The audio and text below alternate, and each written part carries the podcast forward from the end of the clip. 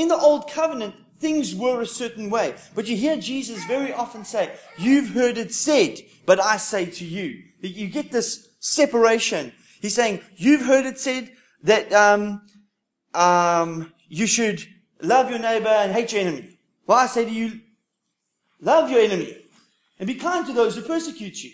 There's a, there's a clean difference between those two when Jesus is talking. So Jesus, obviously, when he's teaching, he's actually ushering in the kingdom. He's preaching about the kingdom. And so very often you'll hear him use the terminology where he says, um, the kingdom of God or the, he- or the kingdom of heaven can be compared to this. And, and he uses this kind of analogy. And he always used kingdoms and people in kingdom kind of authority to try and explain how things would work and how things would roll out. So I just want you to go with this parable. I'm going to try and just explain best I can how this parable kind of speaks mainly to my heart, but, but I know that it should be the same for you as well. He says, therefore the kingdom of heaven may be compared to a king who wished to settle an account with his servants. So, this is, he's starting the story, saying, okay, I'm going to compare the kingdom of heaven to one story. So this is a parable that might give you some insight as to how the kingdom of heaven is. And he says it might be compared to a man who settled his accounts with his servants. When he began to settle, one was brought to him who owed him 10,000 talents. now, you see, when we think of this story, very often we think 10,000 talents, or maybe that's like a thousand bucks or a million bucks. Okay, it's a big debt, but it's not a major debt. Okay? This guy's debt, according to, according to history, was the equivalent of a provincial debt. It was the kind of debt that a country would incur. Not the kind of debt that one person would incur. And this was how much this guy owed the master. Okay? And since he could not pay, his master ordered him to be sold with his wife and his children and all that they had and payment to be made. So this was the guy's resolve. You can't pay me? Okay. I'm gonna sell you and your family, all of you into slavery, and I'm gonna get my money back. Okay? Now, I want you to put yourself in that man's shoes at that point in time. You owe your master an exorbitant amount, an amount that you could never ever pay back in any way, shape, form, or fashion. No matter how hard you worked, you'd never be able to pay that debt. But you're about to be uh, sold into slavery for the rest of your life. That's not the kind of life you want to be living. So the servant fell on his knees, and I think this would be all of our kind of reaction to the situation. Well, I've got nothing to lose. I'm about to get completely enslaved here. And, and he falls to his knees and he implores them. And he says, have patience with me. This is his best plea. And I will pay you everything. He says, please give me a chance. Please don't do this to me. And out of pity for him, the master of the servant released him and forgave him the debts. Now, what? this guy owed this huge debt, insurmountable debt. And it was forgiven him like this. He pleaded with the master. Now, obviously, in, in the other account of the story, there's a king. Uh, he- the master is the king. So if you can just do this little bit of translation for yourself. He's talking about the king or, or the master, whichever one kind of helps you understand the story better. So now the same servant gets forgiven. Now you can imagine this, what would your mind be like if this huge debt had been forgiven you? This huge debt that had been forgiven you, you would be like, "Whew, I'm free from this debt. I don't have to pay it anymore. I don't have to do anything like that anymore.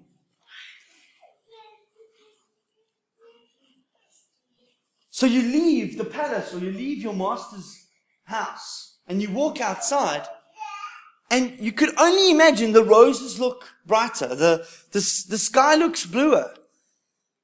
People look happier. Just life is good. You don't have this huge weight over your neck. You've been forgiven of all your debts. That's an amazing feeling. Then this is what happens next. But when that same servant went out, he found one of his fellow servants who owed him a hundred denarii.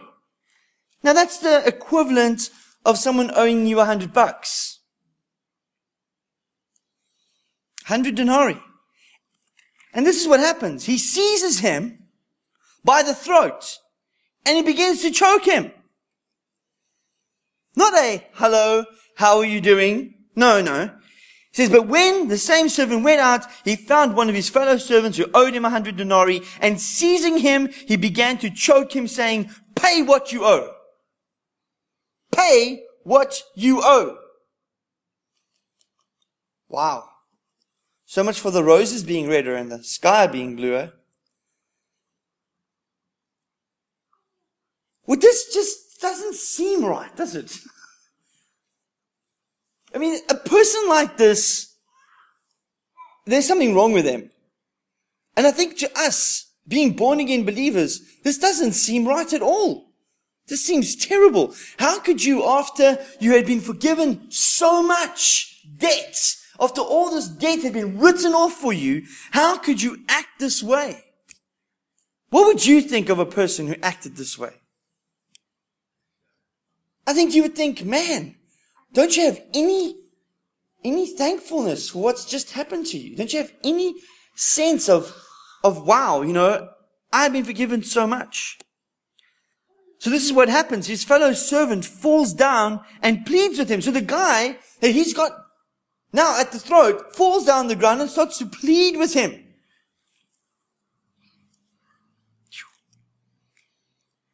Have patience with me and I will pay you. Sound familiar?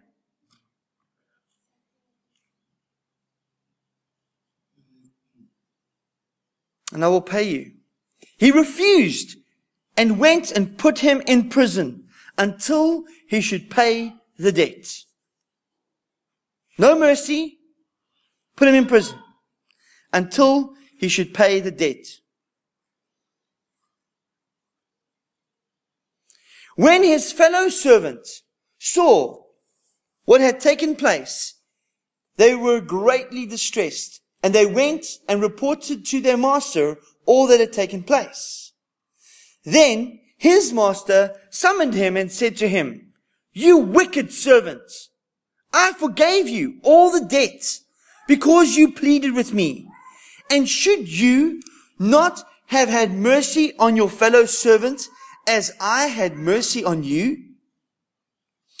And in anger, his master delivered him to the jailers until he should pay all his debt. So this is the story. Do you, do you see the story? This guy gets forgiven much. He leaves. He refuses to forgive someone else's debt. And because of that, the consequences are that he gets chucked into jail. And then Jesus says this.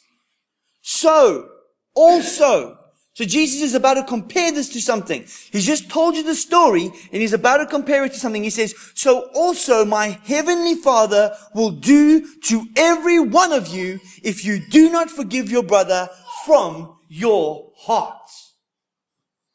And what's Jesus talking about? Because many people have said, I forgive you.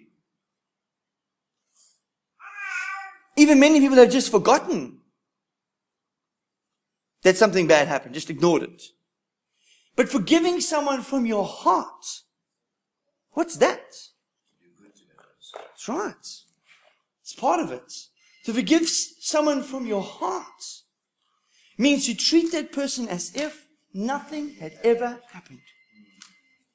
You see, because anything less than that means that you've got double standards. Because you expect God to treat you like nothing ever happened. Every time you messed up. But when it comes to how we treat others that hurt us, oh no, we got a different standard for that one. Stay away from that guy. Let's walk circles around this one. No, we've forgiven them, but you know,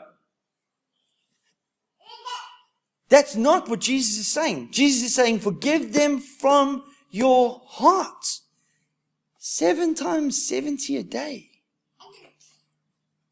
Wow. now, if this is the denarii that we are to do, then how much more the talents that God has done for us? You see, we always play it on the, on the offside. We always play it on the, on the one side of, of trying to focus on this bad deed that this guy did. And this is a warning. It's a true warning. It's true. It's real. It's there. But if you play it backwards, you realize that if, if really all the servant had to do was forgive someone a hundred denarii, okay, then the equivalent of what God does is forgiving us talents that we owe.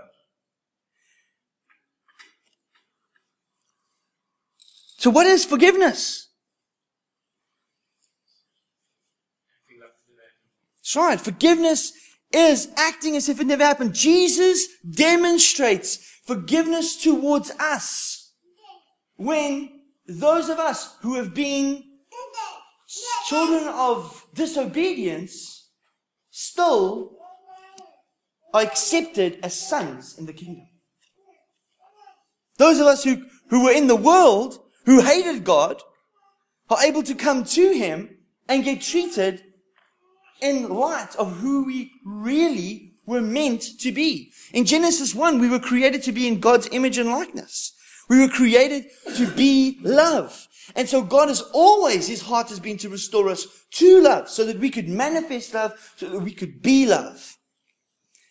And love keeps no record of wrongs. Now watch this. Do you know that there's been a study done by um, some scientists, and it's actually shown that practicing forgiveness can reduce anger, depression, stress, and it leads to a greater feeling of hope and peace compassion, and self-confidence. Practicing forgiveness leads to healthy relationships as well as physical health. It also influences our attitude, which opens the heart to kindness, beauty, and love. This is a secular investigation. This is not even biblical. But it supports the biblical understanding that this is exactly why we must forgive. You see, because when we do something that is contrary to who we really are, we hurt who we are. Think of it. Everything that goes against love hurts us. Everything that acts opposite to love hurts us. It hurts us physically, spiritually, and emotionally. And if you look at the law, the law actually tries to stop us from doing the things that will hurt us. The law is not evil. It's just living under the law will stir up more sin because if you're, if you're not born again, you don't have a spirit that can live up to that standard. You don't have a spirit that can empower you to live according to those principles. So the minute you face that principle, you look wrong. It looks wrong. I mean, even in Ephesians 4 verse 31, we are admonished by Paul. He says, let all bitterness and wrath and anger and clamor and slander be put away from you along with all malice. Be kind to one another, tender hearted, forgiving one another as God in Christ, as God in Christ forgave you. You see, he says, as Christ has forgiven you, forgive. Think of Stephen when he's being stoned. He looks up to heaven and he sees God the Father and Jesus at his right hand and he says, Father, forgive them. They don't know what they're doing. Jesus on the cross, he says, Father, forgive them. They don't know what they're doing. If we don't understand forgiveness, we do not understand the character and nature of God. Because it is God's very nature to show us mercy.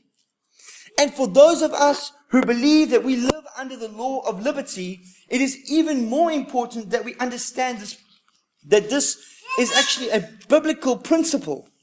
Just go with me, please, to James.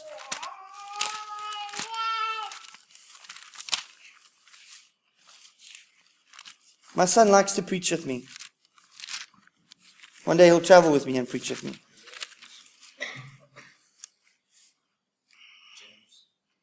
I'll tell you now.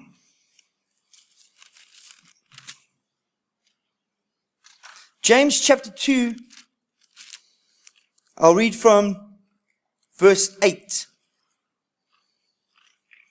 James chapter 2 verse 8. James says this brilliantly because he explains the whole tension between the law, the new law of liberty and how this whole thing works.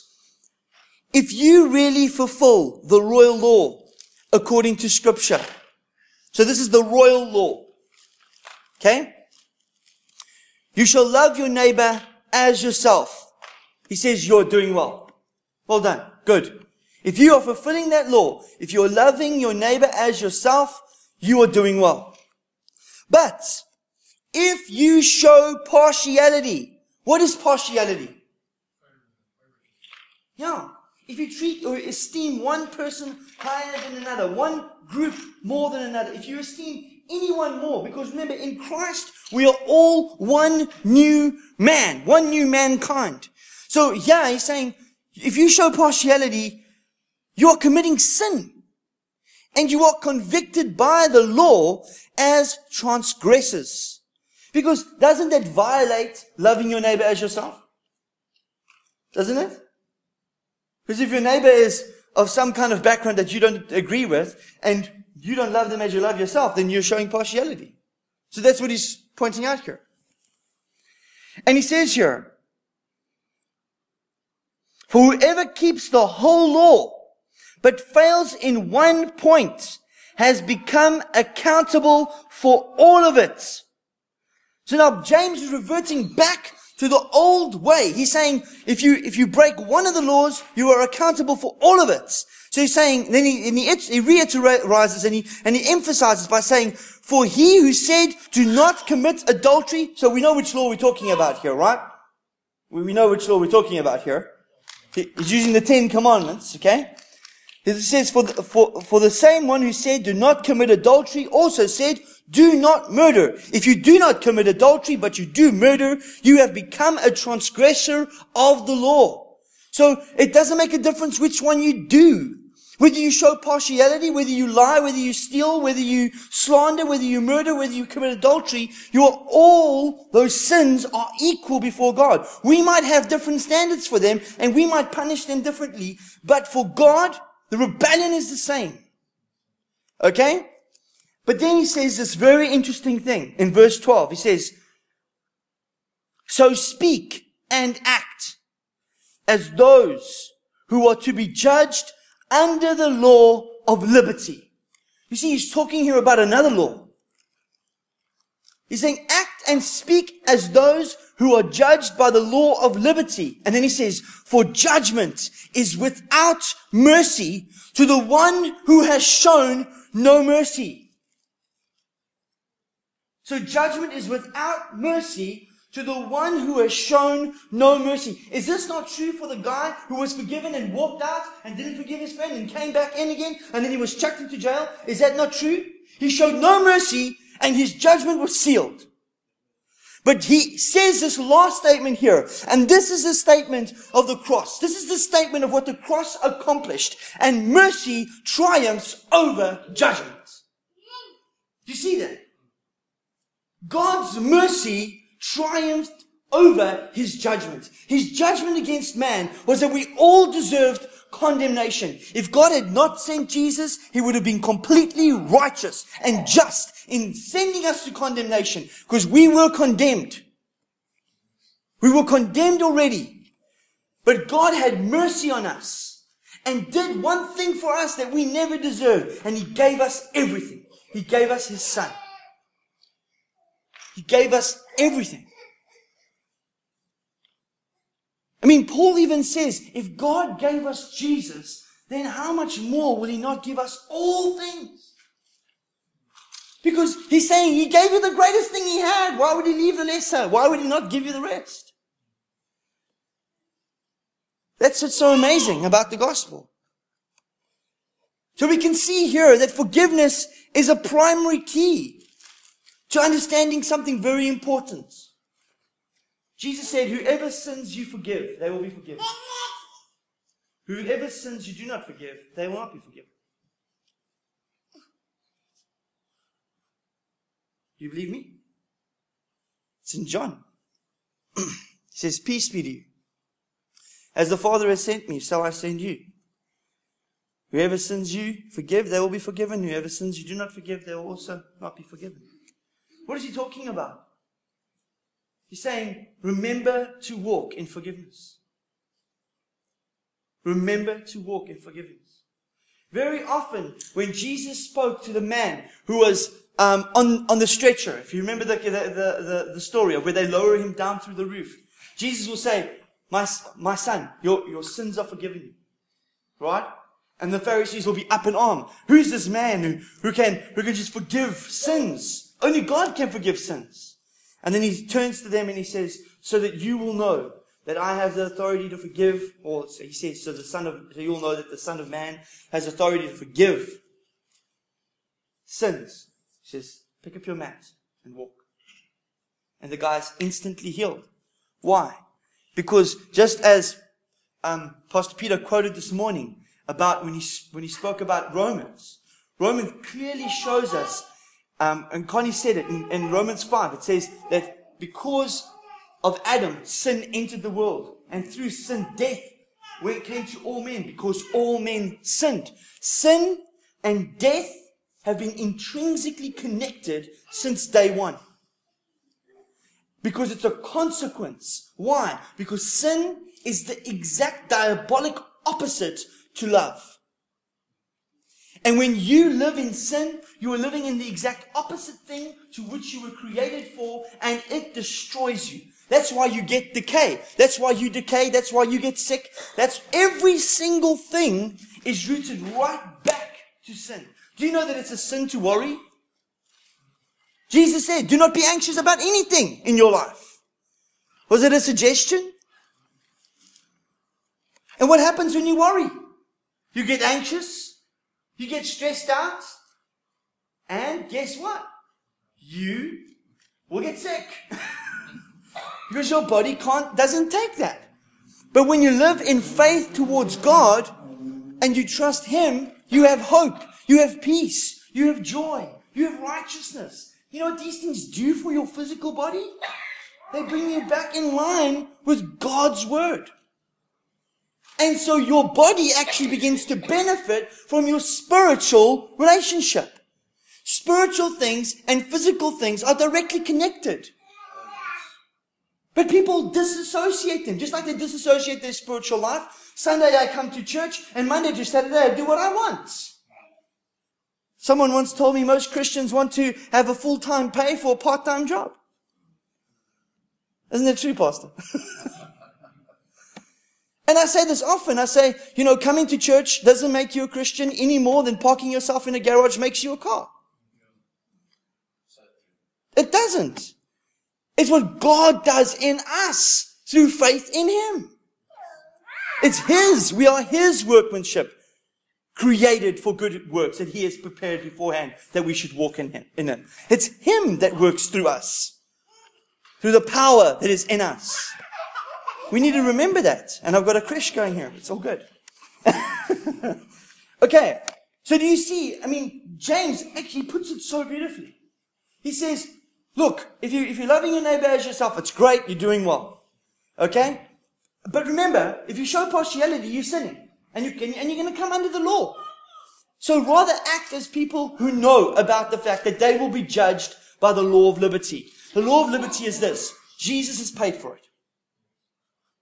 And because I know that I've been forgiven, I can walk in forgiveness to others. Because I'm reminded that I too was just as bad as a dirty, rotten sinner. I, I was ignorant of God. I was a son of disobedience and I needed saving. And bless God, the gospel came and saved me. Jesus paid for my sin and I'm being set free. You see, this is, this is a very important part because when Jesus goes into this one Pharisee's house, and if you want to follow, it's in Luke 7, verse 36. He says, one of the Pharisees asked him to eat with him and he went into the Pharisee's house and took his place at the table. And behold, a woman of the city who was a sinner. Now, a woman of the city who is a sinner. Hold on. Okay. This is quote unquote a prostitute. All right. Just so I can clarify that to you. All right. When she learned that he was reclining at the table in a Pharisee's house, brought an alabaster flask of ointment and standing behind him at his feet, weeping, she began to wet his feet with her tears and wiped them with her hair and her head and kissed his feet and anointed them with the ointment. Now this is quite an elaborate act she's doing here. Think about it.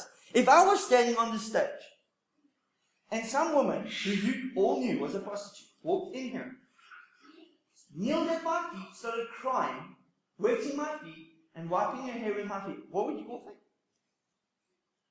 Yeah, I always like to put these visual pictures in people's minds because we never think about what we're reading. We don't take it and go, okay, so what would that look like? It's so important.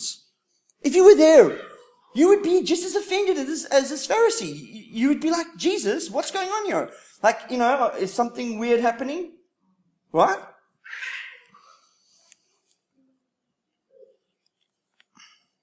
So this is what they were saying about him.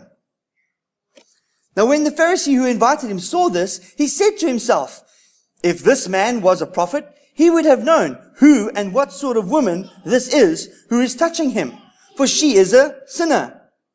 And Jesus answered, said, and saying to him, Simon, I have something to say to you. And he answered, say it, teacher.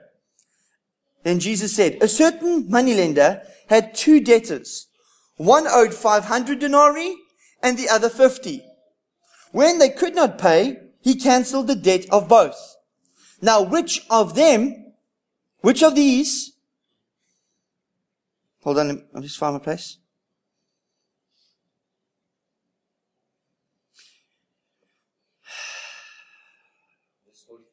Yeah, yeah, I'm in, a, I'm in my own notes. When they could not pay, he cancelled the debt of both. Now, which of them will love him more. So which one will love him more? And the guy answered and says, Simon answers and he says, the one I suppose from whom he cancelled the largest debt. And he said to him, you have judged rightly. Then turning towards the woman, he said to Simon, do you see this woman? I entered your house. You gave me no water for my feet, but she has wet my feet with her tears and wiped them with her hair. You gave me no kiss, but from the time I came in, she has not ceased to kiss my feet. You did not anoint my head with oil, but she has anointed my feet with ointment. Therefore I tell you, her sins, which are many, are forgiven, for she loved much. But he who is forgiven little loves little. And he said to her, your sins are forgiven. Then those who were at the table with him began to say among themselves, who is this who even forgives sins? And he said to the woman, your faith has saved you. Go in peace. Now, back up a bit, okay? Because this woman was clearly a prostitute. Clearly, clearly. Maybe even did some divination and some sorcery, which was kind of like part of the parcel in those days. So Jesus makes this analogy. He says, if you've got, if I, if you both owe me money, but you owe me 50 and you owe me 100, and I forgive you both, the one that I forgave 100 is going to love me more. And this is Jesus trying to show that when you realize how sinful you are, when you're forgiven, you understand the magnitude of your debt. Jesus was not saying that Simon had little sin. He was saying that Simon only saw himself as having little sin. You see, self-righteousness is as much a sin as prostitution. James just told us that showing distinction In other words, showing separation is just as much a sin as adultery or murder.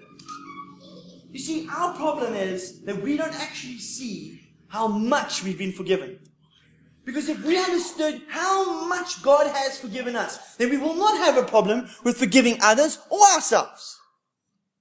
Because God has already reckoned all men sinners short, short of the glory of God and redeemable by the blood of Jesus. Not of any effort of our own do we get any of that. It's completely and totally free. That's why in John, 1 John, he writes, we forgive because we have been forgiven much. Because John knows the background. He was there. He says, We walk in the light. Why? Because he knows. John, I mean, you know, John is the only disciple that Jesus loved, right? no. Jesus loved all his disciples. John is the only disciple that said, I am the disciple Jesus loved. He's the only one who took it and owned it. Jesus loved all his disciples. Otherwise, Jesus would have been sinning. John is the only one who said, I am the disciple Jesus loves. But Peter could have said the same thing. They all could have said the same thing. But John understood what it meant to own it. And you know what it did for him? According to Bible history, it saved him from a boiling pot of oil. Martyrdom was accredited to him, but he never died a martyr. Because they tried to kill him and failed on three occasions. Because he understood that he was loved by Jesus. Do you know, we focus so much on how much we love God, but God wants us to see how much he loves us. Because if you knew how much he loved you, if you understood completely how much you are valuable to Him, what your value really is, that would change you. See, Jesus said, if you love me, you will obey my commandments. He was it wasn't saying, try and love me so you can prove it, that by obeying my commandments that you love me. He was saying, if you love me, obeying my commandments would be easy. I have a son. I love my son. Looking after him, is not a problem. Because I love him. I don't look after him to prove that I love him. Does it make sense what I'm saying? And so this is something we need to understand. We need to understand that forgiveness is 100% part of love. And you can't say that you walk in love if you don't walk in forgiveness. Forgiveness, unforgiveness will choke you. Just like any other sin will choke you. Because sin is not helpful. Do you know the only objective, we were sharing this morning, Pastor, if I'm not, if I'm not mistaken, as far as I understood what you were sharing this morning, and, and I believe it too, is that the devil has really no gain if anyone sins. Okay? Do you understand that? The devil's got no gain if you sin. Okay, so who tempts you? James says we are enticed by our own desires but who entices us? Okay, the enemy does entice us. Okay, so what is, what is, why does he entice us? Why on earth go to all the trouble of, of getting you into sin? Why? Because, let's face it, sin has got nothing to do with it anymore. The only thing that separates you from God is when you choose to walk away from Him. When you and your mind cut the connection. And the way you do that is when the devil uses your sin to condemn you. Do you see that? That's right. Your own condemnation. John even says that if our hearts condemn us, then we don't have confidence. But God is greater than our hearts. You see that? You see, condemnation is the only weapon the enemy has to get Christians passive. Because a passive Christian is not a problem. A sinning, aggressive Christian is still a problem. And like I've said before to other groups of people that have been here, that it's just as much a sin not to heal the sick as it is to commit adultery. There are sins of omission and sins of remission. So if you disqualify yourself from doing the good you ought to do because you did the bad you shouldn't have done, you're sinning anyway. You're just carrying on in sin. So don't disqualify yourself. And I, and I say this not to condemn, I say this to admonish, to show you that even if you've made a mistake, you actually are free to repent and do the right thing. Do you see that? You're actually free to repent from this way of doing things and go, no, no, actually, I'm going to set this person free. I'm going to do what my father, I'm, I'm going to speak that prophetic word. I don't care what I just said to Joe on the phone. I'm going to be obedient. Why? Because that's true repentance. Repentance is when we choose to change our minds. When we choose to change back to God. In fact, in Hebrew, it means to return to God. To return to grace, so to speak. Isn't that amazing? God has set this up so that we cannot fail if we would believe in Him, if we would just trust Him. Our problem is, most of us, we don't trust Him.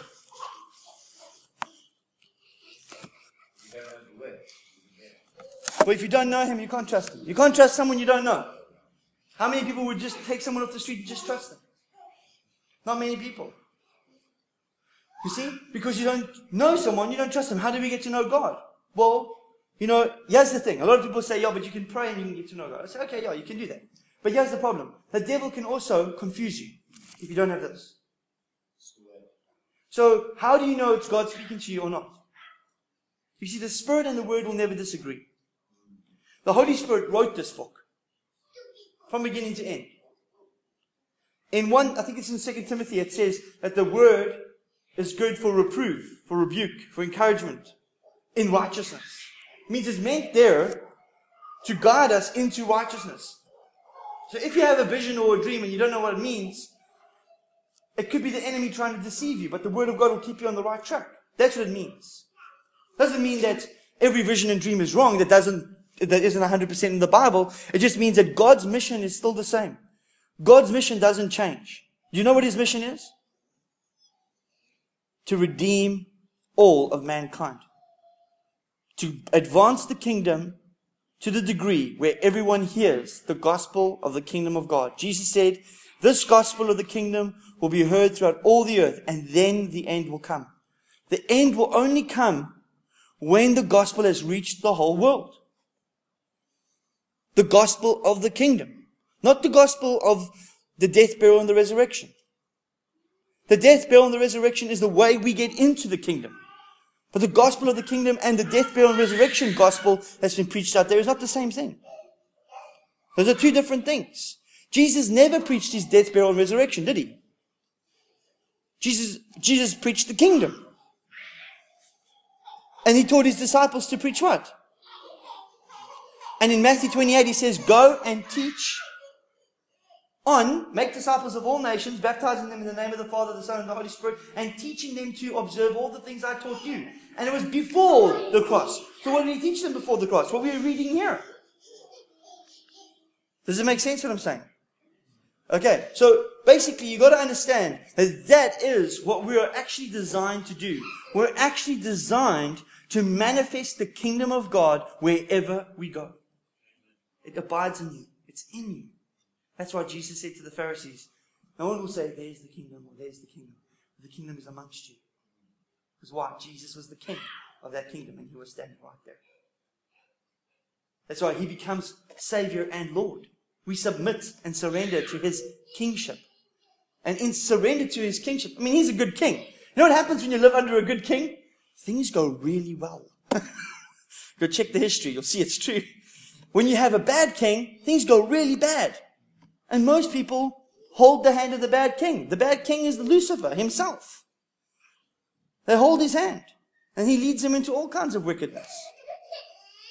So, always remember that we are God's sons. We are man's servants, and we are the devil's master. And you cannot serve humanity if you begrudge them. If Jesus had to walk in unforgiveness towards us, we wouldn't be here. And so we need to have the same mind that was in Christ.